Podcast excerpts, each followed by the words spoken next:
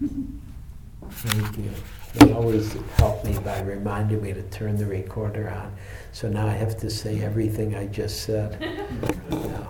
Um, so the um, let's see, where was I? New Year's retreat. Oh, and we didn't have any any SFI didn't meet on Sunday night the last two Sunday nights. So it's been a while, and in the many years, 15 years, something like that, um, that we've been meeting here it's just rare that we're not here every week, really, and then t- not to be here for two weeks is a long time. And I spoke a little about the end of 2016 and the beginning of 2017, and about letting go of 2016. And and so then when I was at the retreat, one of the talks I gave was about letting go, and um, and it was um, a, it was a little bit I was jumping off the talk that I'd given here um, a number of weeks ago. And then today I was I was preparing. I wanted to talk about letting go again because I really liked the talk I gave at the retreat, and I thought, and more came, and so I thought it would be really um, uh, a good talk to begin the year with about letting go. Uh, and then I had to let go of my concern about giving the same talk three weeks ago and then at the retreat and then here. And it took a little while, but then I let go of my concern. So I am going to give the talk.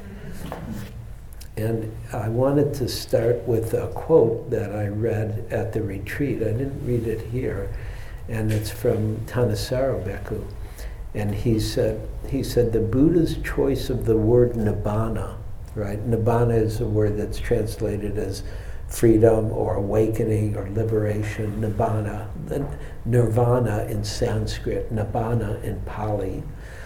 Uh, the Buddha's choice of the word nibbana, which literally means the extinguishing of fire, which literally means the extinguishing of fire, derives from the way the physics of fire was viewed at his time. And I, and I like and I'm even saying this while I'm quoting him, I like talking about this because he's pointing at the time and place and culture that the Buddha was teaching and how the Buddha spoke from the culture he was in and that's how he helped people understand the Dharma. And that's something that's true of Buddhism. Wherever it goes, it starts to speak in the language of the time and place and culture where it lands, whether it's in India or, or in Thailand or in China or Japan or in Tibet. Buddhism changes because it, it's a living practice, it's a living religion that responds to the time and place and people that we're in. Uh, now I'm forgetting something I forgot to do. now I'm going to figure out when to bring it into our to the talk, but I will. Um, and so the um, uh, well, no, now I'm letting go of my uh, um, regret, and so I'm going to bring it in now. So, because here's what I made an agreement with Barbara that we would do the, the precepts before the talk, and I totally forgot about it. So I'm just admitting my uh, my limitations here to you all. And now Barbara's going to lead us. We're going to do the three refuges, which are part of the Buddha's teaching since the time of the Buddha and it's the uh, refuge in Buddha Dharma Sangha, in awakening in the truth of the way things are, and in the community of people who practice together. Please. And this is call and response. Namo tassa. Namo tassa. Bhagavato arihato. Bhagavato arahato. Samma Sambuddhassa. Samma Sambuddhassa. Homage to Buddha.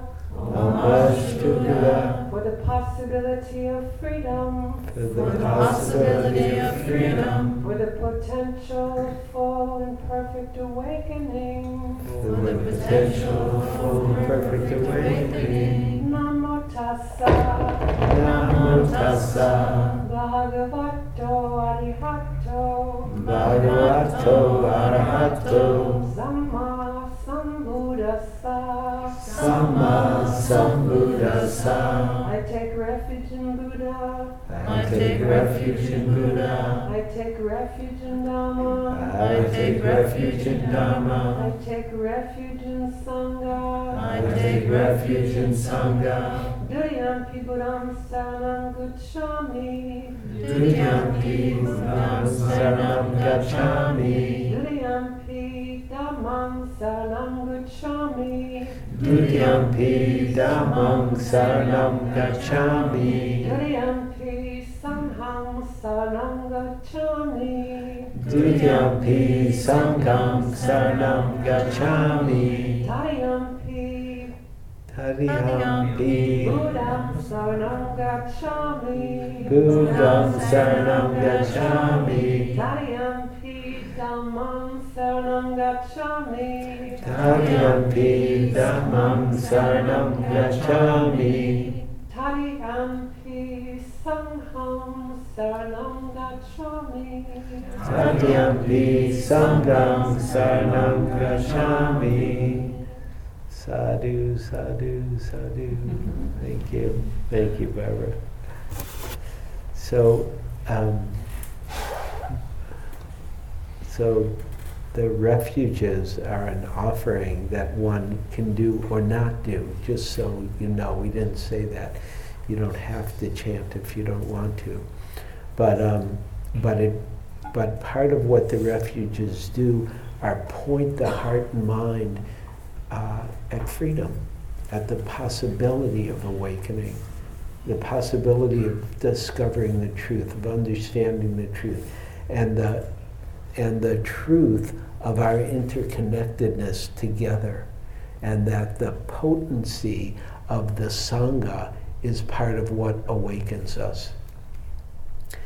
And so the um, teaching that I would like to talk about about letting go, and really it's it's really that the the Buddha um, equated letting go with freedom, with freedom, letting go with freedom. So even when I titled the talk for myself, I put letting letting go, and then I put a little equal sign, equals freedom, and um, what uh, said. He said the Buddha's choice of the word nibbana which literally means the extinguishing of fire, derives from the way that the physics of fire was viewed at his time and place. As fire burned, it was seen as clinging to, the, to its fuel. As fire burned, so the fire, like if the fire was burning, it would be clinging to the log, right?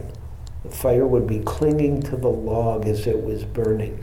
And when the fire, and uh, that he says, as the fire burned, it was seen as clinging to it, its fuel in a state of entrapment and agitation, right? And when it went out, it let go of its fuel, growing calm and free. This is how it was understood in that time and place, right? And he says, thus, when the Indian people of his time saw a fire going out, they did not feel that they were watching extinction. Rather, they were seeing a metaphorical lesson in how freedom could be attained by letting go. They could see a metaphorical lesson in how freedom could be attained by letting go. And so that's a beautiful understanding of what the Buddha was pointing at in terms of awakening in terms of freedom. What does it mean to let go? And what's the import of letting go? and what is it to let go? What is it really to let go? And what is it? And you can all reflect a little, you know, what is it for you to let go? Or, or how, what happens when you let go? Or what, let me say it another way, what happens when letting go happens? What's your experience when letting go happens? Because sometimes we, we, sometimes we let go, and sometimes we can't let go. And then letting go happens on its own at times.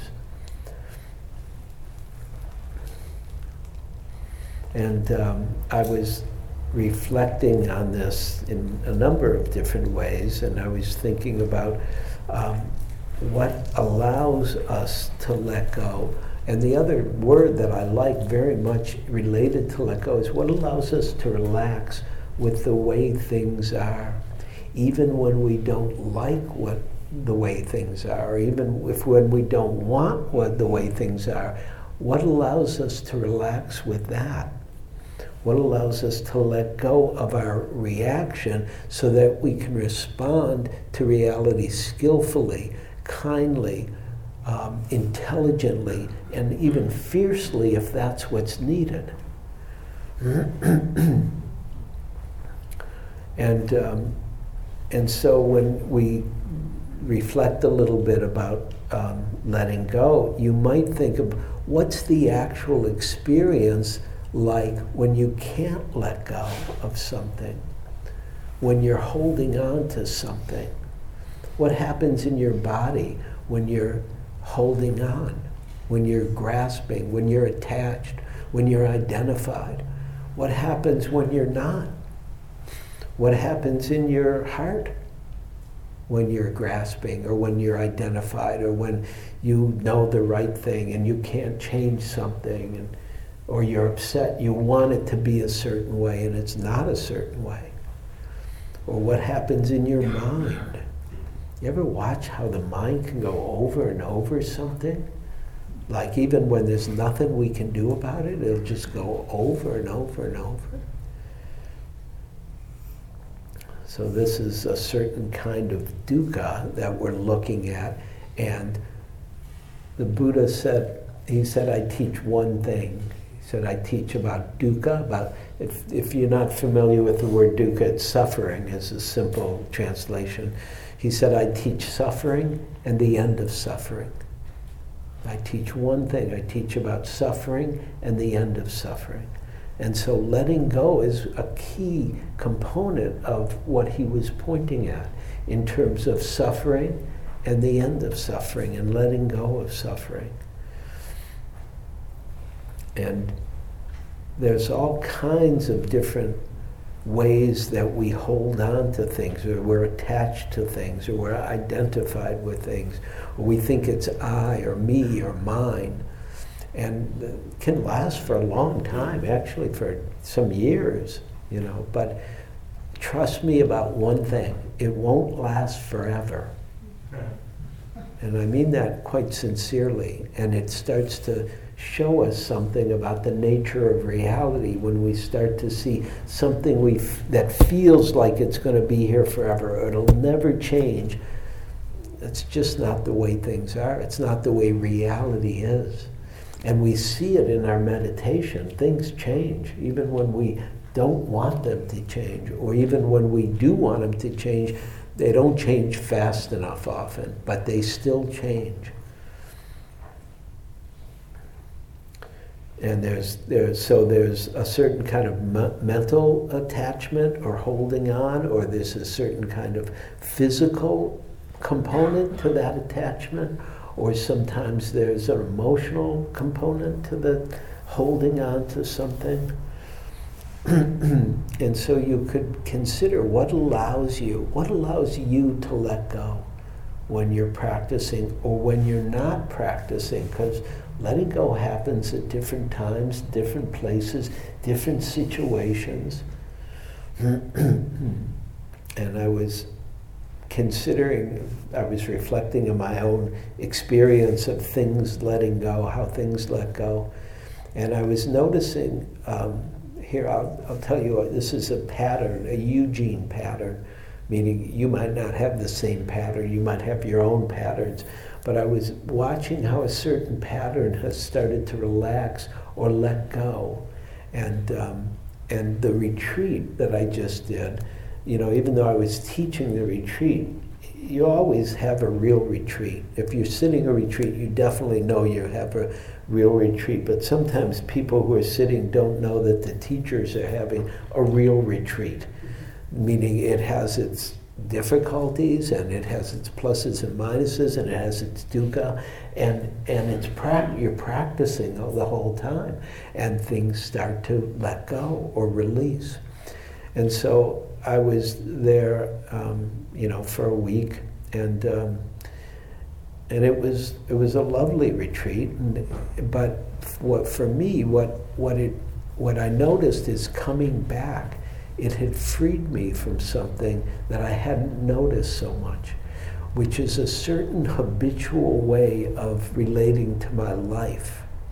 And, and I've watched the habitual way be important to me since my accident a number of years ago. So I had a bad accident a number of years ago, took a long time to recover from the accident, and one of the things that supported me and was helpful was having a certain kind of structure in my life. You know, I get up, I do my body practice, I sit, then I have breakfast, then I do this, then I do work on the computer, then I do this, then, then I have a uh, lunch, then I have a nap, then I do, but, but a certain regularity, a certain familiarity. And, and it's fine. That's, you know, it's all kind of normal stuff what I'm describing. But what's interesting is watching. So going to retreat is takes me out of my box, right? My usual habit and familiar and ritualized sense of life, and it puts me in a, different uh, world for a while, and it kind of um, unplugs me from that habit of how I've been living my life. And so then I come home and I see, oh, I don't have to live in that habit. I, I could do whatever I want, you know, relatively. I can't quite do anything I want, but there, there are some things have to get done. But given I have an odd schedule, right, meaning it's of certain flexibility in my schedule, I don't have to keep doing the same things every day at the same time in the same way. And I just was watching the freedom of that coming back, like something let go in me that needed to be there for quite a while, but it doesn't need to be here anymore. It's not whatever was needed for the recovery, that's, that's not needed now. And so I was, I was aware of something letting go. I didn't even know it, it was a problem. I wouldn't even say it was actually a problem. It was what was needed for a while. But reality is not fixed in any way, and at times it changes radically. And so it was a very interesting, it got highlighted in my consciousness since I've been back from the retreat about I don't have to sit every morning right at seven o'clock. I don't have to get up at five thirty. I don't have, to, you know, I could do it. It could just happen a little more rather than me doing it. And so something let go about me doing my life. And of course, I want to be careful here because I'm still doing my life. You know, I showed up here at the right time and I know how to do that. But but there was something else, some psychic holding on to something that started and has feels like it's let go a bit. And maybe it'll come back, maybe it'll be more, maybe it won't. We'll see. But but I noticed that I felt a lot more relaxed, that I didn't have to follow this schedule that didn't have to be so rigid, right? Because a little bit, I have that fluidity in my life. And so I've just been reflecting on uh, letting go for myself as I've been preparing for this talk. And there was one word that I also used. I've used it here and I like it, and I'm going to use it again because I think it's helpful. I used it on the retreat, and I had um, people were appreciative of that when I talk to them. And it's about thoughts and feelings that we're identified with. There's something to pay attention to because it's totally normal, right? Anybody here not have thoughts or feelings, mm-hmm. right? Okay, everybody Right? We all do. That's a totally normal human experience. But have you ever noticed that you have thoughts that you're not identified with? Anybody not have thoughts that they're not identified with? Like if if you look in my mind, and I'm happy to give you a big magnifying glass, and you look inside, you'll see I have a lot of thoughts that I'm not thinking. They're doing themselves. Like I don't even want them to be there, and they come. You ever, anybody? Am I the only one? Right? You know, like thoughts or, or, or ideas or memories or all kinds of stuff that just comes. And, but some things are strong. Some things have some charge.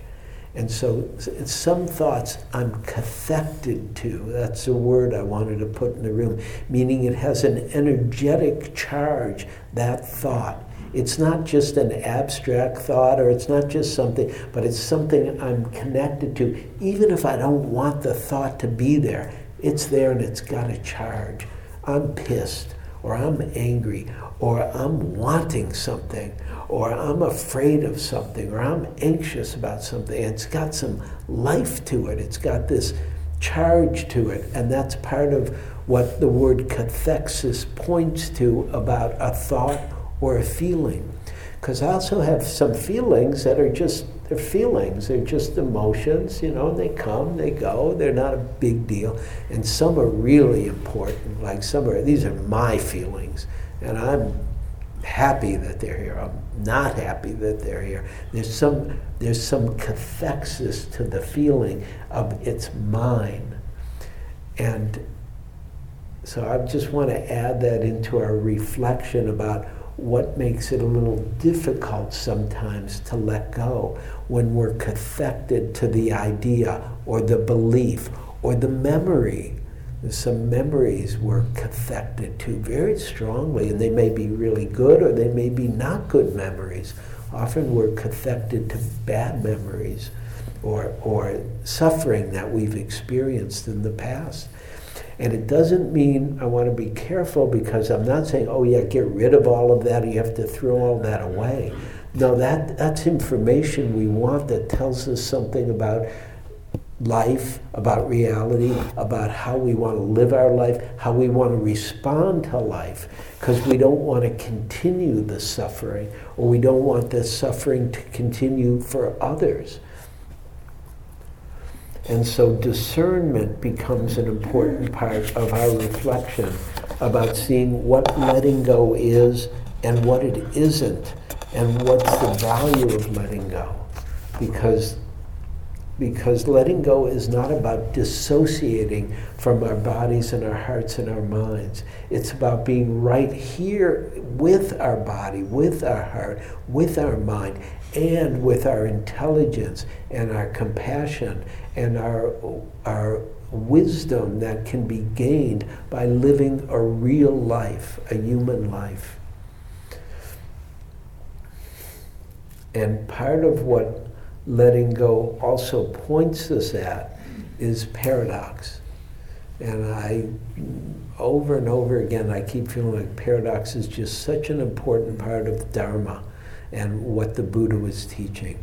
Because he, he didn't do, oh, it's A or B. He did, oh, yeah, it could be A and it could be B and it could be A and B and it could be neither A and B. And all of that makes life a little paradoxical because, as far as I can tell, life is a little paradoxical. And letting go also has its paradoxical component, meaning um, that we can do letting go, right? We can let go of some things? And I say this many times when I talk about letting go. We, we can let go, but when we let go, when we can let go, it's really easy. It's simple. It's not a big, okay, I'm going to let go of this pen. God, no, I'm not connected to the pen. But if it's my pen and it costs fourteen thousand dollars. It's one of those really fancy pens that I think our new president has one of those. And he, you know, he don't, you don't just drop the fourteen thousand dollar pen, right? It's my pen, right? Because it's worth something. And you know, but really, who cares, right, about a pen? Why would one get upset about a pen? And um, so letting go can happen sometimes, but when we're identified, when we're cathected, when we believe it's uh, mine or me or I, we get much more tight around it. It becomes much more, it becomes harder to let go. And that's why meditation practice is so helpful because we, we, we don't have to let go mechanically. And, and I don't believe we can let go mechanically. What meditation practice offers us is the opportunity to be with the experience that we're identified with, that we're cathected to, that we believe is I, me, or mine, and see what's the truth of that experience. What is that made up of? What is it that we're believing is I, me, or mine? And that can then, by, by starting to practice, the Dharma reveals itself. It begins, things begin to let go on their own. It's not us doing the letting go. Here's how Ajahn Chah put it. He said, Do not try to become anything. Do not, and Ajahn Chah, for those who don't know, is my teacher's, was my teacher's teacher, one of my teachers, Jack Kornfield's teacher. And Ajahn Chah said, Do not try to become anything. Do not make yourself into anything. Do not become a meditator. How's that for a meditation teacher? Well, he wasn't, he was a Dharma teacher. He said, Do not make yourself into anything. Do not, do not be a meditator. Do not become enlightened. Isn't that great teaching? Because it's not mechanical what's being pointed at. He says, Do not do not be a meditator. Do not become enlightened. When you sit, let it be. When you walk, let it be. Grasp at nothing, resist nothing. This is Ajahn, Ta, Ajahn Chah talking about the skill of letting go is allowing ourselves just to be and to start to see what is the beingness of being a human being. What is the beingness of what's right here? Because we all know how to do a lot of things, right? Anybody here not know how to do things? Right? It's, you know, but we're not human doings. We're human beings. And the beingness is underdeveloped, is, un, is not trained for most of us. And it's such a beautiful I love his teaching, right? Don't become a meditator. Don't get enlightened. Just sit, let it be. When you, or sometimes they say it, when you sit, just sit. When you walk, just walk. It's so simple. It's pointing at the simplicity of being and how everything comes from that. And it's not just in the Buddhist tradition, in the Christian tradition, St. John of the Cross, he put it slightly differently but similar. He said, that, that, that thou may have pleasure in everything, seek pleasure in nothing. That thou may have pleasure in everything, seek pleasure in nothing. That thou may know everything, seek to know nothing. That thou may possess all things, seek to possess nothing. That thou may be everything, seek to be nothing.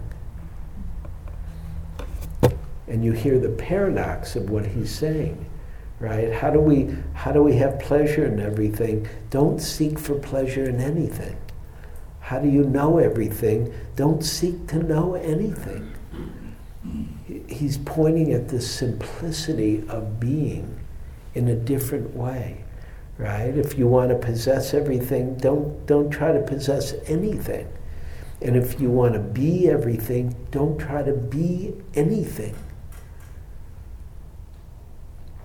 And of course, this whole teaching of letting go is in many, in, is talked about in many ways. And here's in the Theravada tradition, which you were asking me about the different traditions. So, insight meditation, um, uh, Vipassana, comes out of the Theravada tradition of Buddhism, which is the earliest Buddhist tradition. It's often, Theravada is sometimes translated as the, um, the lineage of the elders because it's, it's older than the Mahayana or the Vajrayana, or it's older than the traditions that really grew up in um, China or Japan or Tibet or Bhutan, right? It's, it's really from the, from the Buddha's own mouth is what the Theravadins say, right? Because they're a little prejudiced for the Theravada.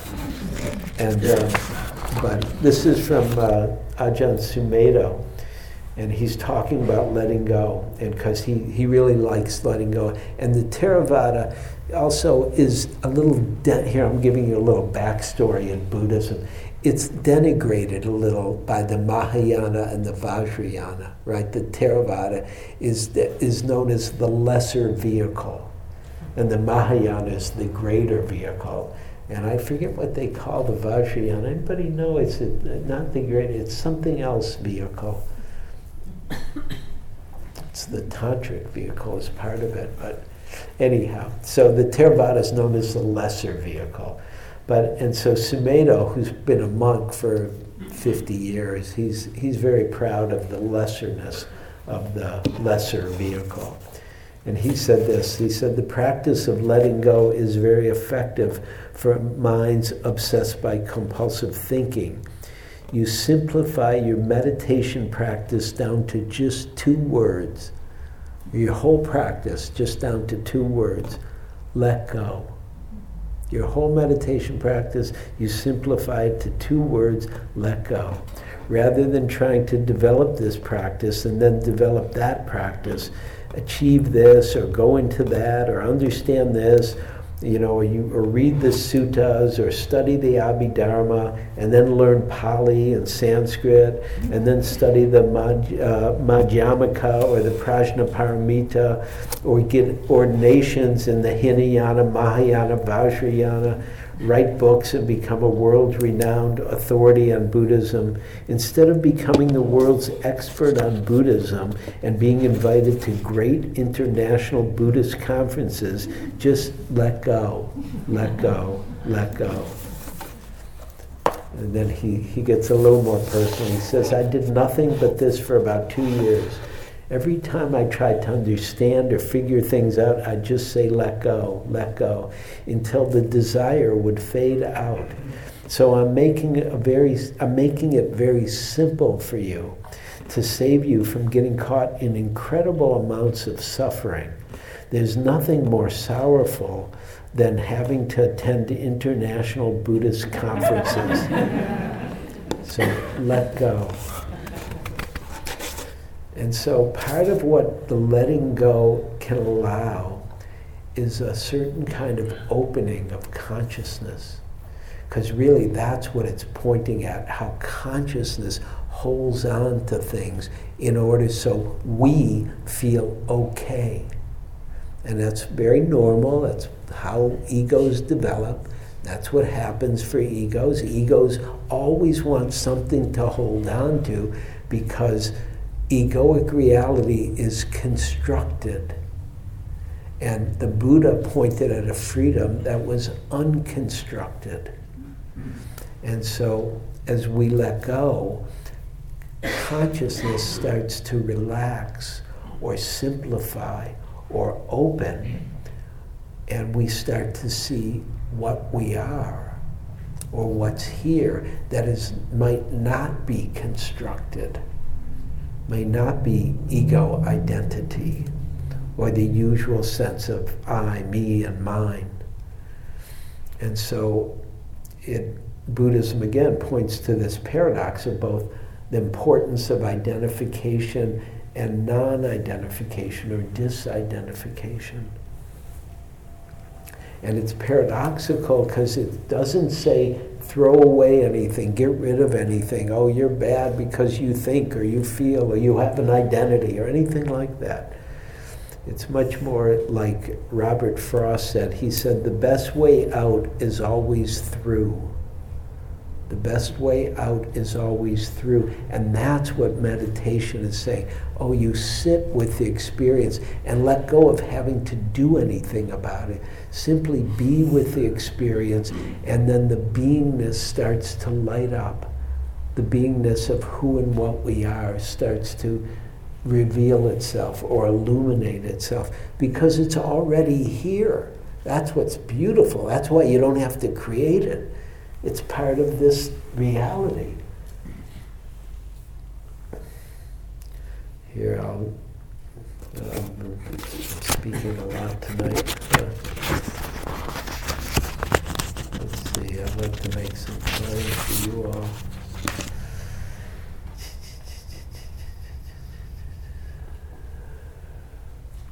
Okay, I'm going to read one more quote. Um, it's from Devi, who was a tantric teacher. And um, she said people, her students would come to her and say, I've had trouble letting go.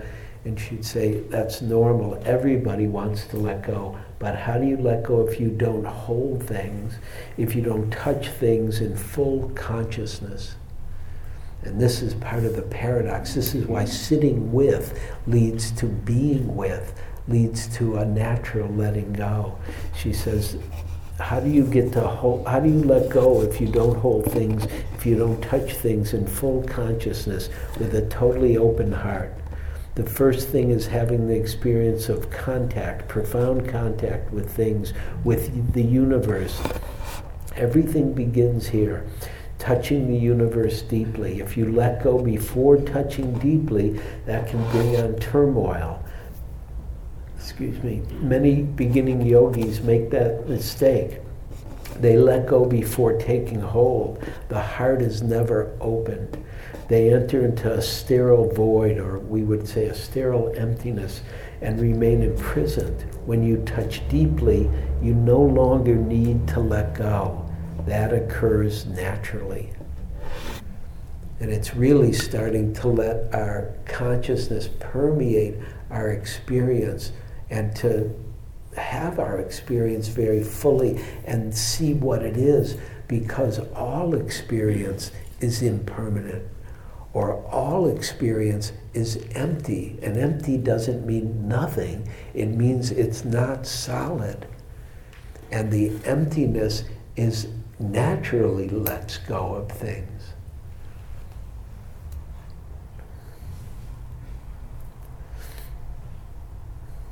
So I'll, I'll, end with just one last little Buddhist quote from Ajahn Chah.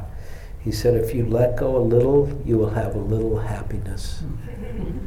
if you let go a lot, you will have a lot of happiness. If you let go completely, you will be free. So, a few thoughts, reflections about letting go. Any thoughts of your own, reactions, reflections? Agree, disagree? Always love to hear what you're thinking, feeling, how the talk lands or doesn't land.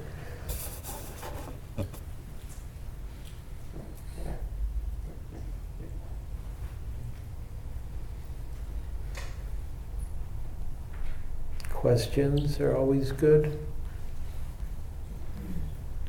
Robin? My name is Robin. Can you hear me now? um, so I'm reading a book right now about power. About power? Yes.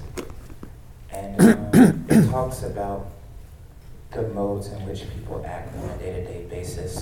The what? Modes modes, um, M-O-D-E. M-O-D-E, modes. Okay, the modes of power. Um, the modes of just human experience. Okay. Um, basically like filters through which people view reality. Mm-hmm. Um, the whole premise of the book is to um, dissect one's own bullshit and to work through it as a means of being able to better see what's going on in the hearts of other people so as to be able to affect them more efficiently. And it's easier to do that if one doesn't have rose colored glasses or blue colored glasses or green colored glasses. Um, A, a gla- so if your glasses are clear, you can see clearer. Okay, Yes. got it. And um, so yeah, um, a lot of it, um, it, it centers on this whole idea of something called a PMA, a parasitic memory activation. That sounds like something. Yeah, and so basically, um, you see socks on the floor, and they're not just socks.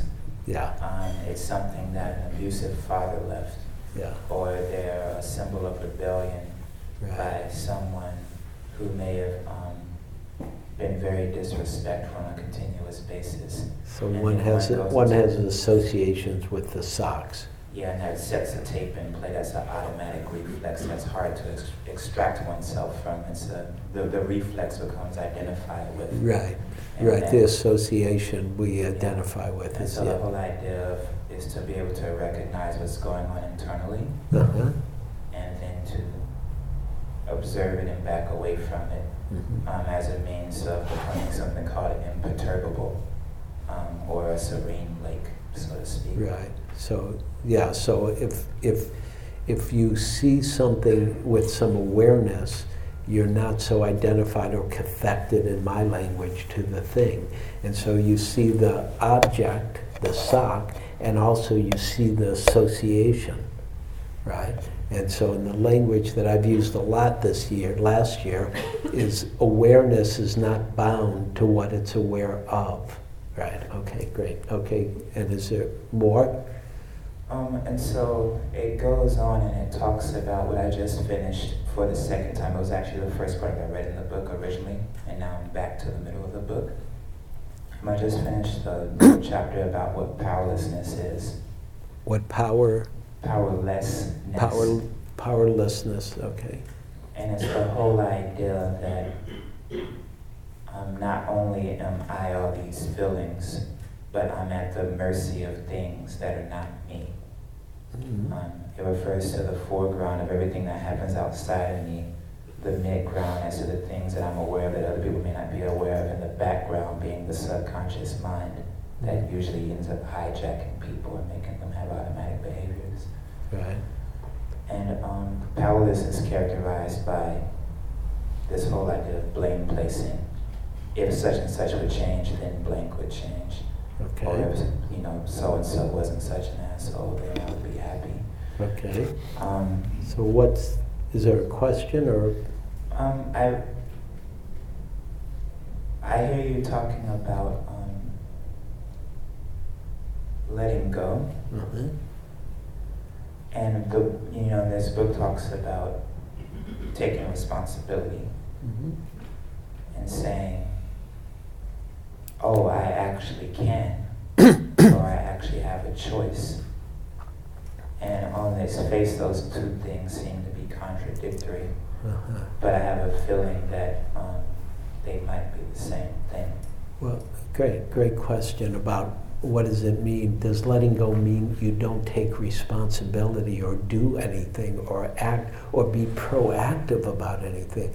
And that's not what letting go is saying. Letting go is pointing a lot um, at a different level of the intrapsychic reality. And so, of course, you know, I'm, for me to let go doesn't mean I don't come here when I'm, it's seven o'clock on Sunday evening, right? But, but if I have a reaction before it to come, I let go of believing the reaction. I want to see, oh yeah, I'm reacting. I don't want to go tonight. I'm tired, or I'm I don't have a talk ready, or you know I've been doing it. You know I can have reactions about anything, right? And I can feel powerless because I made a commitment, and I'm and but there's that's one level of feeling maybe I'm tired or something and I'm having a reaction, or maybe I had a bad day and it's getting expressed in oh yeah I don't want to have to go do something else now it's seven o'clock. And when I see that and that relaxes, and then I see, oh, I feel tender, or I feel hurt, or something else happened earlier today that was hard for me. And that's really why I'm not wanting to go. And so I can let go of each thing as it's understood by being aware of it. Because when I'm aware of it, I'm not as affected to it. And then, then reality can function more with less suffering. Okay, Thank you. great, thank you.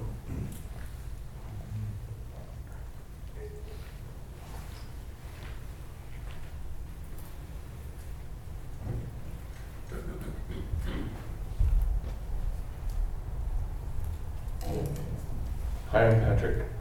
I think this is a really short question. You, okay, let's see how short you can make it. You'll just like, um, in your answer, impart wisdom to me and everything will be better. Of course, So thank you in advance. sure. I appreciate. You're welcome in advance. Next. During, during your, that was great. During your talk, you, at one point you were talking about something and you said that it could happen inside of, as part of your practice or outside of your practice. Yeah. And I was startled, Oh yeah. like the, the idea of something being outside my practice Uh-huh. didn't mean anything to me. And I, I was like, what, what am I not understanding? I thought everything was my practice. So then I thought I'd better ask. Um, so, um, okay, I have many responses to that. Uh, First, I want to put a gold star on your forehead. Because, of course, everything is your practice, totally. And yet, many people here may be much more newer to practice. A lot of people come here on, you know, on Sunday night. It's really, we want to welcome everybody, even if you're new and you don't think, oh, everything's practice. A lot of people think of practice as meditation, right? And so, and meaning formal meditation. And you may not think that way, but I would guess that you did at some point. I mean, at least I did. Let me say it that way. So I used to think, oh, sitting is what practice is. And then after, you know, a while, 5, 10, 20, 30 years, I realized, oh no, everything is practice. And so I appreciate your not uh, letting me reify that idea, but I definitely want people to hear that who may think that sitting formally is what practice is, because it is. That's part of, it's something you do as part of your practice. But so is everything else. Okay? Thank you. Sure.